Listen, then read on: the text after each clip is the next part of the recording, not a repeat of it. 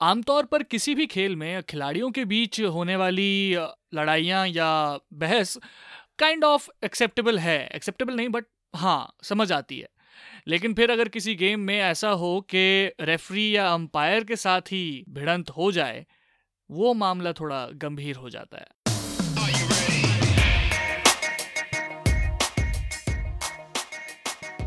नमस्कार, मेरा नाम है आशीष मिश्रा और ये है cricket controversies by Asiaville Hindi तो क्रिकेट में या किसी भी गेम में ये देखने को हमें ज़रूर मिलता है कि प्लेयर्स आपस में किसी बात पर बहस कर बैठते हैं या थोड़ा मामला और गंभीर हो जाता है, जिसमें अंपायर्स आकर बीच बचाव करते हैं। लेकिन साल उन्नीस सौ सतासी में England versus Pakistan test match में ऐसा नहीं हुआ था। क्योंकि इस बार जो भिड़ंत थी, वो प्लेयर्स के बीच नहीं। क्योंकि इस बार जो भिड़ंत थी, वो खिलाड़ियों के बीच में नहीं। इंग्लैंड के कैप्टन माइक गेटिंग और पाकिस्तान के अंपायर शकूर राणा के बीच में थी। दरअसल 8 से 12 दिसंबर सन उन्नीस सौ सतासी में इंग्लैंड और पाकिस्तान के बीच फैसलाबाद में टेस्ट मैच खेला जा रहा था।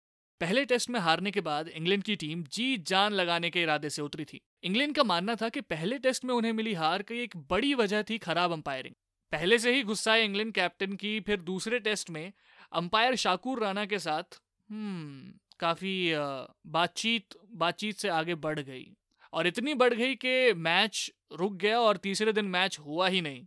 हुआ कुछ यूँ कि टेस्ट के दूसरे दिन खेल खत्म होने के कगार पर था। इंग्लैंड स्ट्रांग पोजीशन में दिख रही थी, क्योंकि इंग्लैंड के दो सौ बानवे रनों के जवाब में पाकिस्तान 106 रनों पर पाँच विकेट खो चुकी थी। इंग्लैंड कैप्टन गेटिंग ने ऑफ़ स्पिनर एडी हमिंग्स को गेंद सौंपी। बॉलिंग से पहले फ़ील्ड में बदलाव करते वक्त कप्तान गेटिंग ने नियम के मुताबिक नॉन स्ट्राइकर समीर मलिक को बता दिया कि वो डेविड केपल को लेग से आगे बुला रहे हैं। जैसे ही एमिंग्स गेंद फेंकने आगे बढ़े माइक गेटिंग ने हाथ उठाकर केपल से कहा कि रुक जाएँ। टेक्निकली गेटिंग अपनी जगह सही थे। उन्होंने बैट्समैन को इन्फॉर्म भी किया था और वो फील्डर को मूव भी नहीं कर रहे थे। और बैट्समैन के पीछे की तरफ़ थे तो डिस्ट्रैक्ट करने का इल्ज़ाम भी उन पर नहीं लग सकता था। और जब शाकुर राना ने गैटिंग को इशारा करते हुए देखा तो उन्होंने गेंदबाज को बॉल डालने से पहले रोकना चाहा और स्टॉप स्टॉप करके वो चिल्लाए भी। लेकिन तब तक हेमिंग्स अपनी गेंद फेंक चुके थे। और उसके बाद इस गेंद को डेड बॉल करार दिया गया। और फिर इस पर इंग्लिश कैप्टन गैटिंग काफ़ी गुस्से में आ गए। उन्होंने राणा से पूछा कि ऐसा क्या हुआ लाइक हुआ क्या? तो राणा ने जवाब दिया कि तुम हाथ हिला रहे थे, ये चीटिंग है। गैटिंग ने समझाया कि वो सिर्फ़ फील्डर को रुकने का इशारा कर रहे थे। आगे ये भी कहा कि वे अपनी पोजीशन पर लौट जाएँ ताकि खेल आगे बढ़ाया जा सके।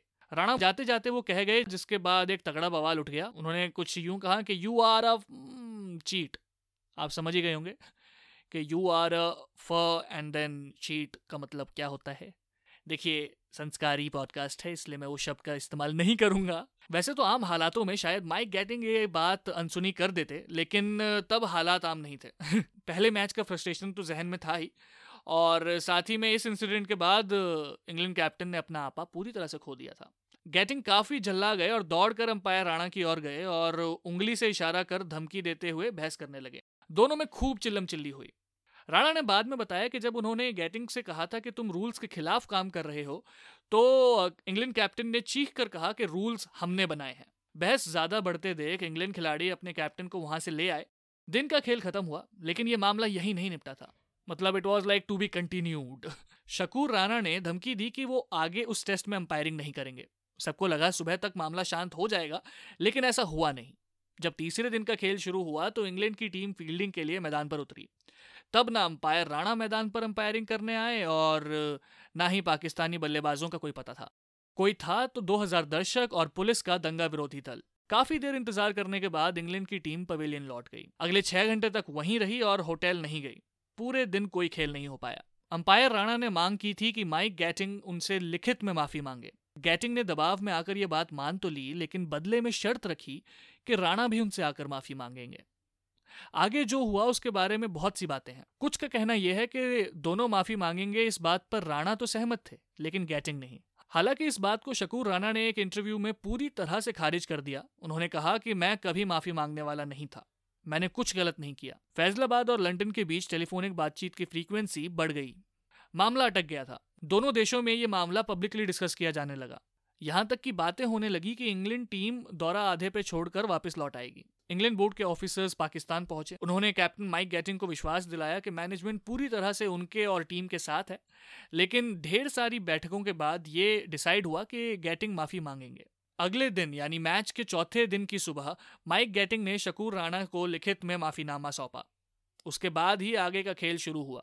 गेटिंग इस बात से काफ़ी खफा थे कि उन्हें माफ़ी मांगने पर मजबूर किया गया। उन्होंने पत्रकारों से कहा कि वो टीम में बतौर कप्तान और खिलाड़ी बने रहना है या नहीं, इस पर विचार कर रहे हैं। उनके साथी खिलाड़ी भी खुश नहीं थे। हाँ अगर कोई खुश था तो वो थे अंपायर शकूर राणा। और इस पूरे इंसिडेंट के बाद एक इंटरव्यू में शकूर राणा ने यह भी कहा कि जो हुआ उन्हें उसका कोई अफसोस नहीं है, बल्कि इस पूरे इंसिडेंट ने उन्हें बहुत फ़ेमस कर दिया। और उन्हें गेटिंग के उस लिखित माफीनामे पर फख्र है। और वो अपने तकिए के नीचे उसे रखकर सोते हैं ताकि समय समय पर पढ़ सकें। माफीनामे के बाद खेल दोबारा शुरू हुआ और मैच आखिर में ड्रॉ हुआ था। लेकिन इस करवाहट के चलते इंग्लैंड की टीम ने अगले तेरह सालों तक पाकिस्तान की धरती पर कदम नहीं रखा। तो आखिर में इस पूरे इंसिडेंट से मुझे फुटबॉल वाली वाइब्स आ रही हैं। क्योंकि फुटबॉल में मोस्टली ऐसा होता है कि रेफरी के किसी डिसीज़न पे प्लेयर्स नाखुश होते हैं और फिर रेफरी से बहस होती है। लेकिन at the end of the day फिर भी रेफरी की ही बात फाइनल होती है वहाँ भी। और यहाँ भी ऐसा ही हुआ। अंपायर शकूर राना की ही बात रखी गई, लेकिन मुझे माइक गेटिंग का ये कमेंट के वी मेड द रूल्स मेरे को मतलब अच्छा नहीं लगा। लाइक ठीक है हाँ गेम इंग्लैंड से आया और आप ही ने रूल्स बनाए, लेकिन नहीं जस्टिफाइड नहीं था ये कहना। तो बस यही है। मेरा नाम है आशीष मिश्रा, ये है cricket controversies by Asiaville Hindi आप हमें स्पॉटीफाई पे फॉलो कर सकते हैं। Cricket controversies by Asiaville Hindi that's the name और साथ ही आप हमें इंस्टाग्राम पे भी फॉलो कर सकते हैं एशियाविल हिंदी फेसबुक पर भी लाइक कर सकते हैं और यूट्यूब पर भी सब्सक्राइब कर सकते हैं। तो मतलब जिस भी प्लेटफॉर्म को आप ज़्यादा यूज़ करते हैं, वहाँ आप हमें फॉलो लाइक या सब्सक्राइब कर दो बस। और मैं मिलूँगा आपसे अगले एपिसोड के साथ।